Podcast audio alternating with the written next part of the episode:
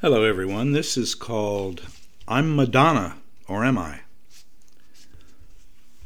Off thirty-second street, midway between Old Town and Pumpet Square, sits a small, nondescript office front with a sign over the entry door. Teleport Services, it reads. The ordinary citizen driving by notices the sign and, knowing that teleportation only exists in Star Wars scenarios, concludes that it is a joke. It has to be. Wonder what it's all about? You should stop by sometime. Bring a change of clothes and sunglasses. Why?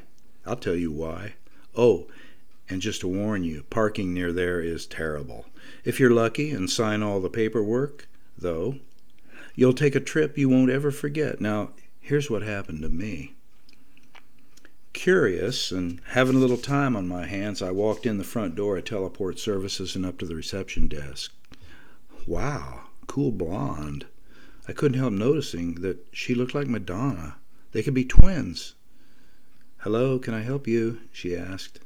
Uh, yeah, I, w I was just curious about the teleport services sign. I mean, is teleportation a real service you provide? Who's asking? My God, she sounded like Madonna too. Oh, oh, I'm sorry, I'm Ed, Ed Limpet. Don't laugh, that's my real name. Oh, and, and, and I know you've been told this a million times, but to me, you, you, you look and, and sound exactly like... You're right. I'm Madonna Ciccone. I'm her. Well then, uh, Madonna, it's so nice to meet you. Wow. So this is what you're doing now? She smiled. Her eyebrows were perfect. Yes, well, this will be your first brush with teleportation and unexpected alternate realities, Ed. She crooked her finger and beckoned me to come and follow, and of course I jumped right to it.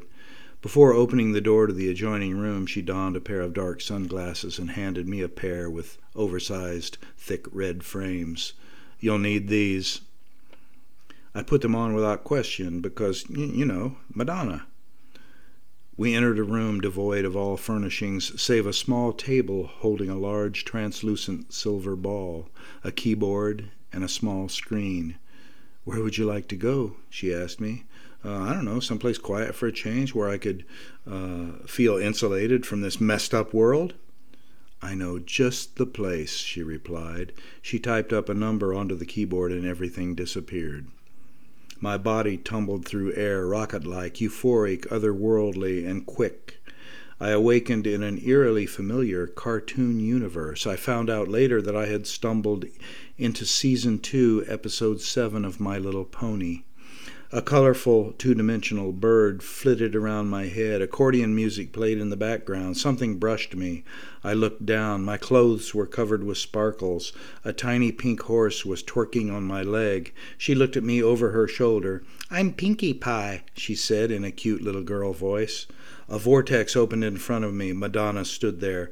"Enjoy the trip, sweetie," she said. "Have fun."